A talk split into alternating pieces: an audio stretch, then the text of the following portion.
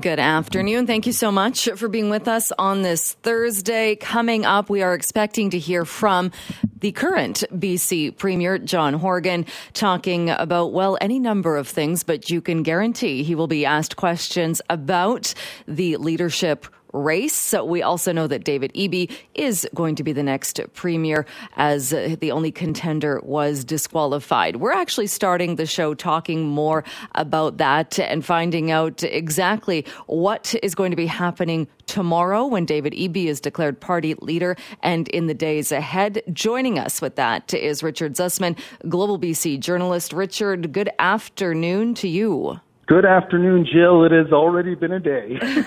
Talk about moving up the timeline. So we now know David Eby will be declared leader of the BC NDP tomorrow. What else do we know?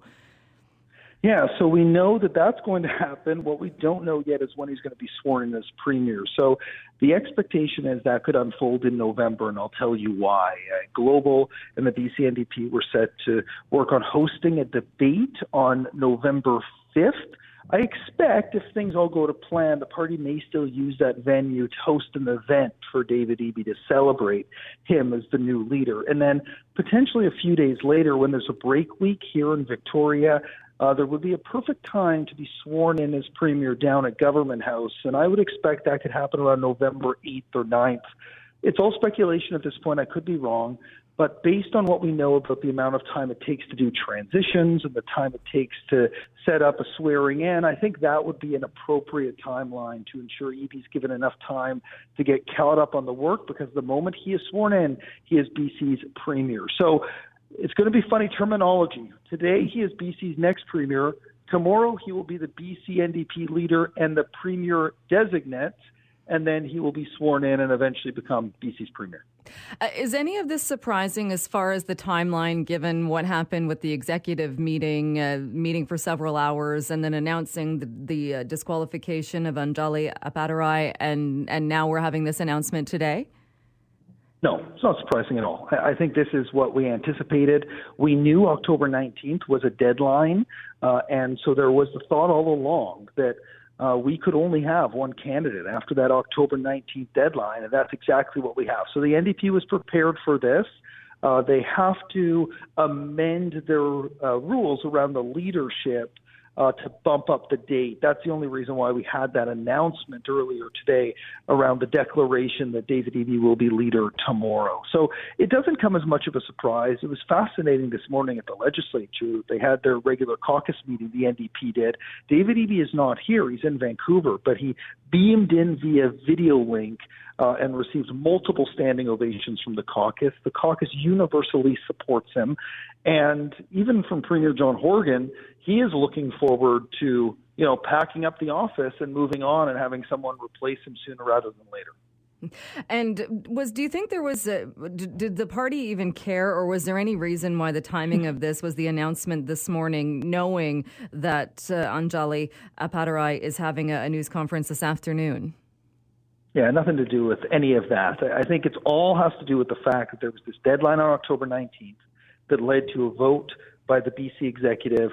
That vote led to disqualification. In the party's mind, Anjali Appadurai largely doesn't matter anymore. We don't know what steps she is going to take in terms of an appeal uh, or legal action, but the party is not concerned about any of that. They are confident about the report Elizabeth Cull produced, 23 pages of it, that uh, lays out a number of allegations around cheating within the leadership race around getting new members.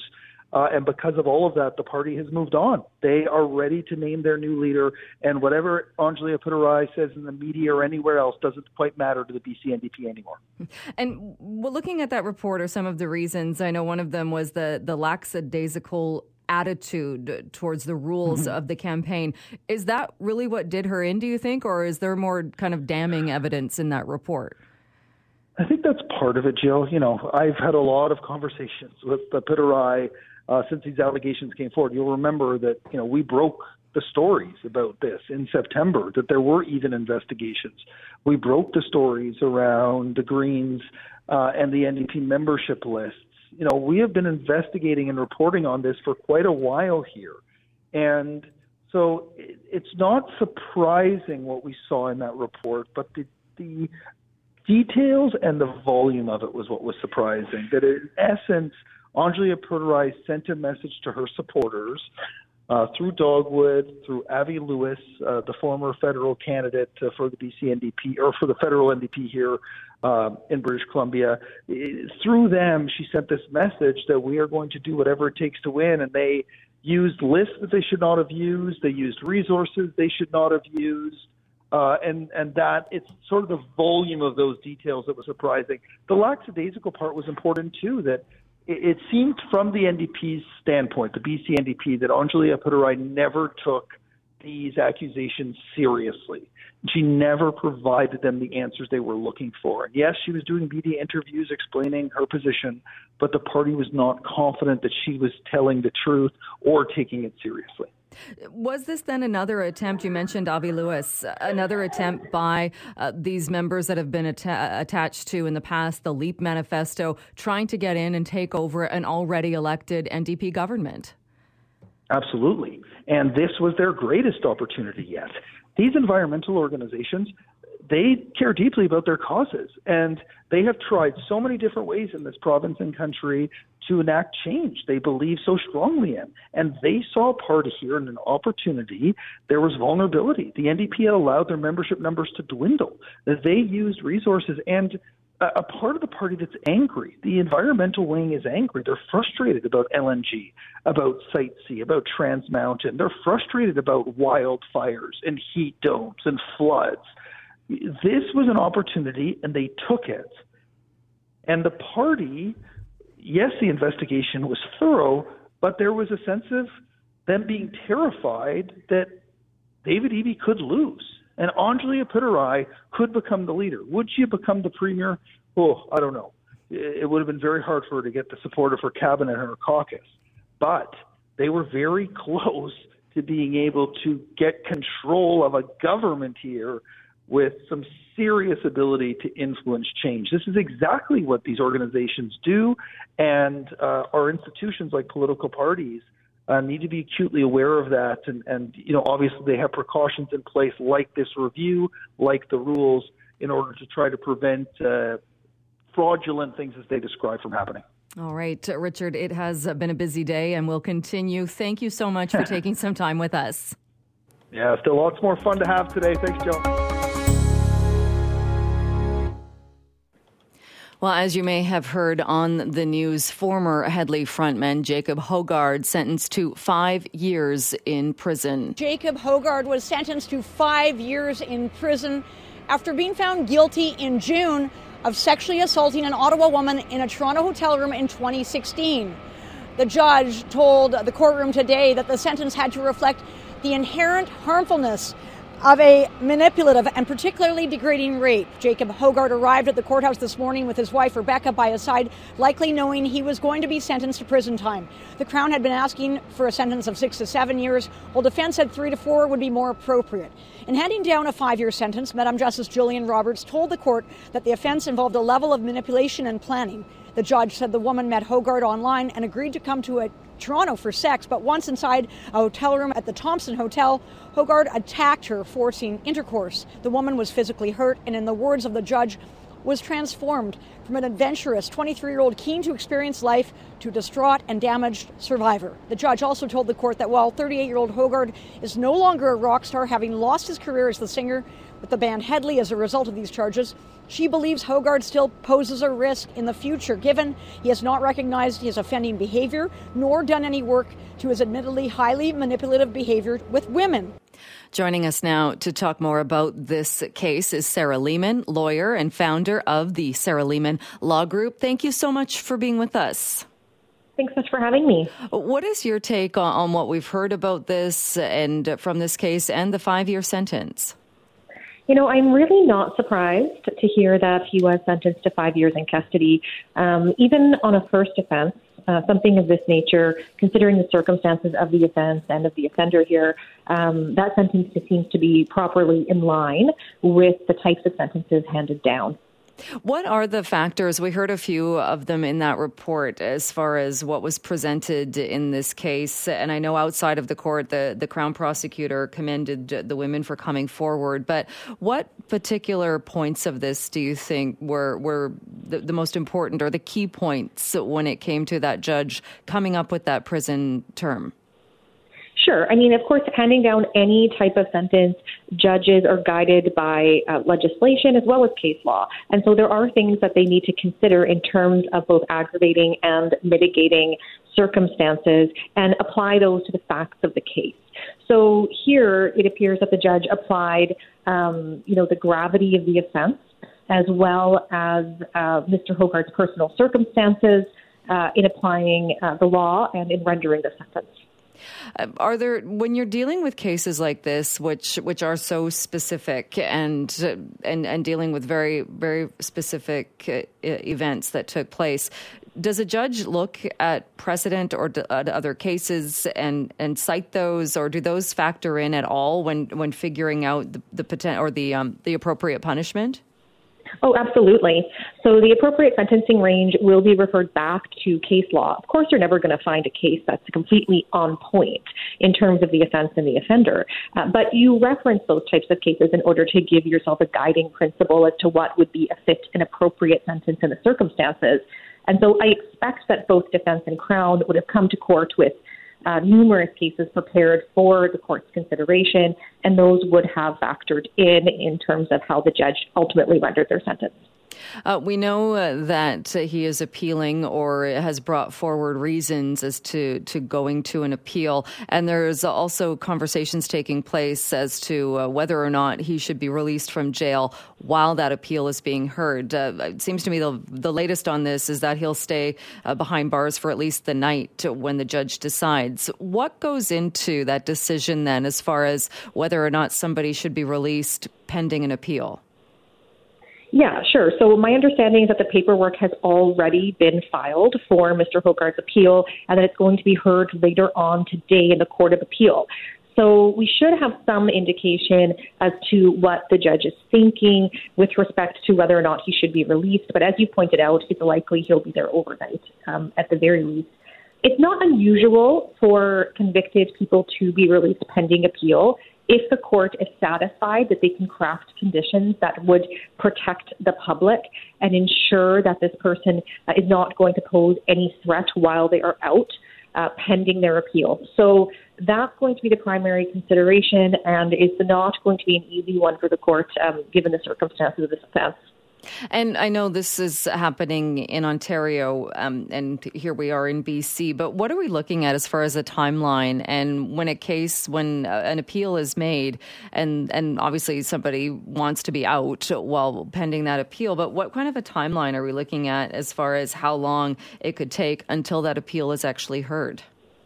Well, I mean, the wheels of justice don't move very swiftly anywhere in the country. Uh, so um, I think that we'll be looking at months, if not years, for this case to be heard before the Court of Appeal. And then, um, you know, depending on what the outcome is there, we could even see a further appeal to the Supreme Court of Canada uh, before all appeals are exhausted. So this could be going on, like I said, for months or years, and I expect it will be. And when you appeal something, uh, it's not like you can just uh, automatically you don't like the ruling or you don't like the sentence and you decide you're going to appeal. What's the threshold as far as what a defense attorney or uh, sorry, a defense counsel or, or somebody has to do to even have an appeal heard? Yeah, I mean, you have to have legal arguments that are worthy of the court's consideration.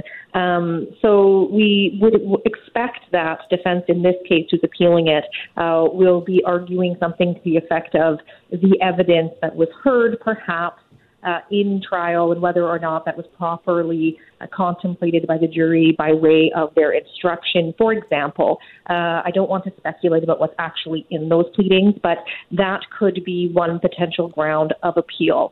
That, for example, the jury was improperly instructed. There are other grounds of appeal. I'm also not entirely certain if Mr. Hogarth is only appealing his sentence or if he's appealing the verdict.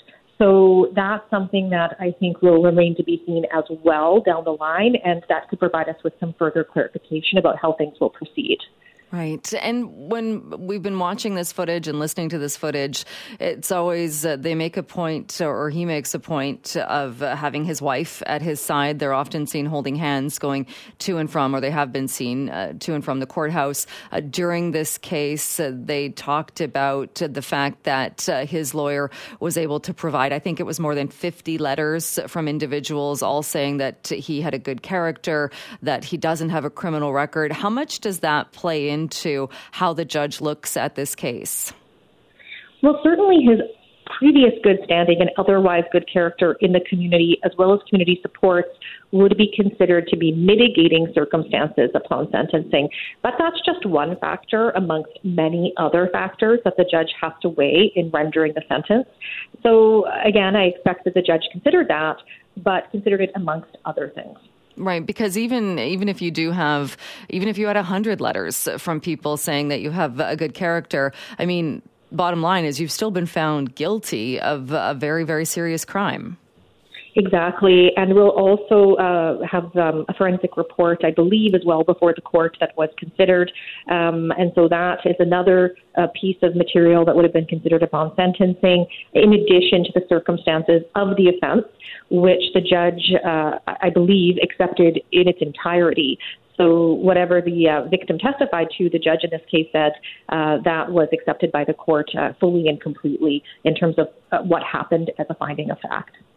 Do you find that cases like this, and, and I don't know if there's any evidence of this or if it's more anecdotal, but do you find when cases like this play out like this and we see a five year jail sentence, uh, when we see that he has to be placed on a sex offender registry for the next 20 mm-hmm. years, when we see that type of punishment, does it encourage other victims to come forward, or what do you think it does as far as sexual assaults in these types of cases?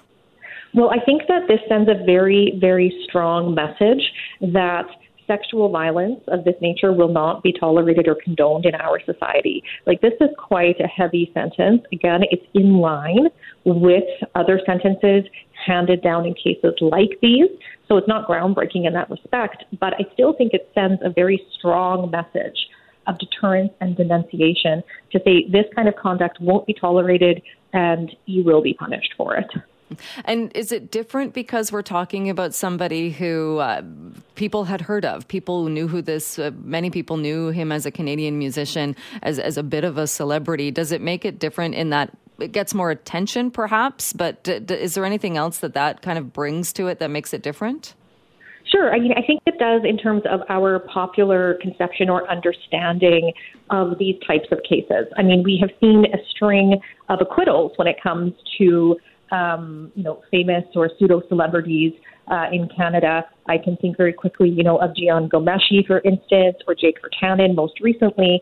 Um, so to see somebody who does enjoy that level of fame, uh, who has been convicted and sentenced, I think that it does um, send a message, and it's a departure from what we are normally used to seeing uh, in the media when it comes to this kind of thing. All right, Sarah Leamon, as always, thank you so much for joining us, and thanks so much for talking about this today. Thank you so much for having me. Take care. Well, there is a new program that is getting underway, and it's offering up funding to businesses in the downtown core of Vancouver that have been impacted by the ongoing criminal activity. We're talking about property damage activity that has resulted in the destruction or damage to their storefronts. And joining us to talk more about this funding, who it will be available for, and how much businesses can get, uh, Nolan Marshall III, who's the president and CEO of Downtown Van is joining us now to talk more about this. Uh, Nolan, thank you so much for taking some time with the show. Thank you for having me. I'm, I'm really excited that we're able to launch this program today. It's something that we've uh, spent a significant time over the summer researching. It's modeled after a program in Long Beach, California, where they're experiencing similar problems to the ones that we're seeing in our central business district. And it really is our efforts to double down really on two approaches. One is uh, working with the new government locally and the new government provincially to really address the long term uh, causes of the problems that we're seeing in our community. And the other is to provide solutions for those businesses and people in our community that are dealing with uh, sort of the symptoms of those long term causes. It, it, it's really sort of a public health approach where you treat the root causes and the symptoms uh, for what we're seeing in our community these days. So, how is the program going to work? So, businesses within the downtown Vancouver BIA's catchment are eligible to apply for this funding. Uh, we'll be matching up to 50% of the cost, max 5000 uh, incurred to repair or restore damages. Also eligible would be things like uh, fixing broken windows, broken doors, broken locks, uh, removing graffiti, but also adding security cameras, uh, anti-graffiti shutters, gates, uh, CPTED methods, which could be uh, planters that discourage people from uh, engaging in the kinds of activities that many people are seeing in front of their, their, their storefronts. Uh, it's not an it's not an all-encompassing list. Uh, businesses will be able to uh, apply based on how they intend to use the money, and, and we'll be distributing money until resources are exhausted. Uh, we're using our funding for this program, but we hope it can serve as a as a model for other BIAs, and that the province would support a program like this, recognizing that because of the pandemic and because of the, the emptying out of many of our main streets and, and downtowns across uh, the province, we've seen an increase in street disorder. Uh, and so we, we hope that while we're investing in this, prog- this program today as a pilot, uh, the province and the city will get behind it so that other BIAs and other communities can benefit from something similar. All right. I, I, was going to ask where the funding is coming from. So this is coming from from your group. And do you have a specific amount when you're saying until the funding is exhausted? Is there a, a specific amount in this uh, this funding for, for businesses yes, to apply for? Yes, we've allocated $150,000 to this program, uh, and we hope that that uh, will go some of the ways to supporting those businesses that have been uh, oftentimes uh, repeatedly hit by repeat offenders. Uh, it's, it's, it's some of the same businesses we're hearing from over and over again in our catchment that are just routinely having uh, windows smashed or graffiti uh, on the side of their walls. Uh, so we're hoping that while we're working on long-term solutions, that this also uh, is a help to those businesses in our community. And when you talked about the uh, addressing this and addressing the issues and the core issues, isn't this being more reactive though? In that, like you say, so many businesses have been hit repeatedly uh, that it's it's dealing with it after the fact, and, and we could potentially see businesses repeatedly applying for this funding. Yeah, and I think it's I think it's okay to do both, right? I think it's okay to be reactive, and that's why I describe it as a as a public health approach. When you uh, when you're sick or when the community is going through something, you you don't want to ignore uh, the symptoms. You don't want to ignore what you're the damage that you're seeing on a on a daily basis. But you you want to do both. You want to address the damage uh, and what businesses are experiencing on a day-to-day basis, and you might describe that as reactive. But you also want to address uh, some of the long-term issues, which means figuring out uh, how we do a better job of dealing with repeat offenders from the judicial system. It means uh, making sure that we can connect uh, young people who've been disconnected from work, who are becoming these people who are uh, who are committing a lot of these crimes. How we connect them to meaningful employment so that they're not on the street, uh, disconnected from society. Uh, you know, we're we're trying to do both. We're trying to be reactive, but also uh, recognizing that there are some long-term investments and some long-term programming that are necessary to make sure that we actually solve the problem once and for all. Right. Um, and, and looking specifically then at, at businesses that, say, need to replace windows. We saw uh, the TD Bank at Abbott and Hastings uh, hit once again, several of the windows broken. But, but businesses that, that will be applying for this, and we know that uh, whether it's graffiti or broken windows or things, it, its best case scenario is to replace it and fix it as soon as possible. So, what kind of timeline do you anticipate for businesses that are hoping to get funding from this fund to do that? We'll be uh, reviewing the applications on a first come, first served basis, but we hope to be able to notify businesses within 14 days of apply. So 14 days, and then do you anticipate it'll be pretty quick as far as getting the, the funding to the business to, to do whatever repairs or whatever it needs to do? We'll make uh, every effort to get those funds out to businesses as quickly as we can. Right, and and I know you said that there there's multi parts to this, and this is one part in in dealing with this. But we also need to be looking at why these repeat criminals are continuously breaking into places, stealing things, assaulting people. Uh, because some might look at this and think that we've we've gone into a, a bit of a strange place, or or have given up a little bit if what we're looking at is simply funding the fixing of damage that we are just now going to anticipate repeatedly continuing?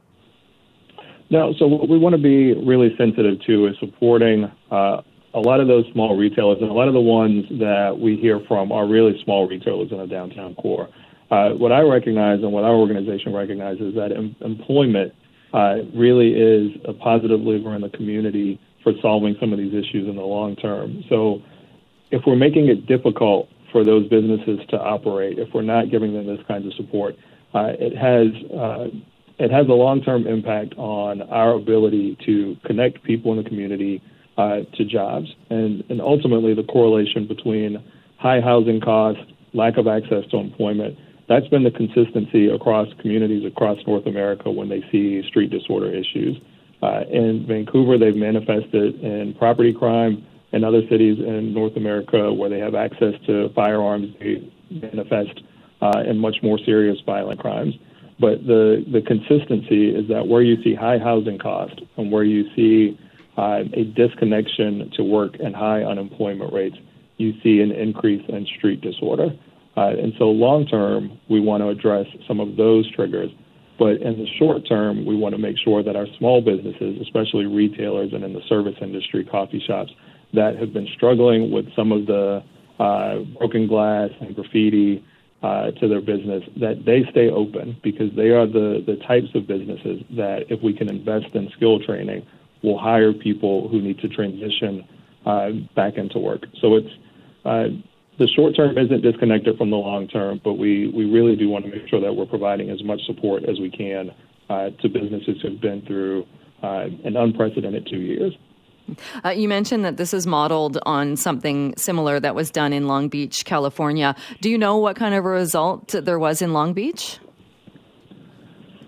I think, like uh, like other communities, they're still working on long term. Uh, we're not we're not anticipating that this program will prevent people from smashing windows, right? Like that's not the anticipation. Uh, the anticipation is that for those small businesses where paying a deductible of 2,500 or $5,000 for a smashed window could be the difference between uh, inventory or it could be the difference between staying open and deciding to stay in the core.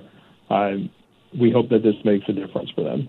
But long term, to solve the problem, there are other levers that we hope to pull and other programs that we hope to work on with the new uh, municipal government and with the new provincial government. Right, because I would think that, that while this is be this will be welcome news to a lot of businesses, really, if you ask them, they would prefer if people just stop smashing their windows. Right. Yeah. It's um, it's not an. I don't believe it's an either or. I think we can provide support to businesses, and we should, which is why we're launching this program. And we can also work uh, with the provincial government and the municipal government and the VPD to make sure that we decrease the number of incidents that we're seeing in the community. I think both go hand in hand. All right, uh, Nolan Marshall III, thank you so much for joining us and for talking more about this program and what businesses can expect. Thank you for having me.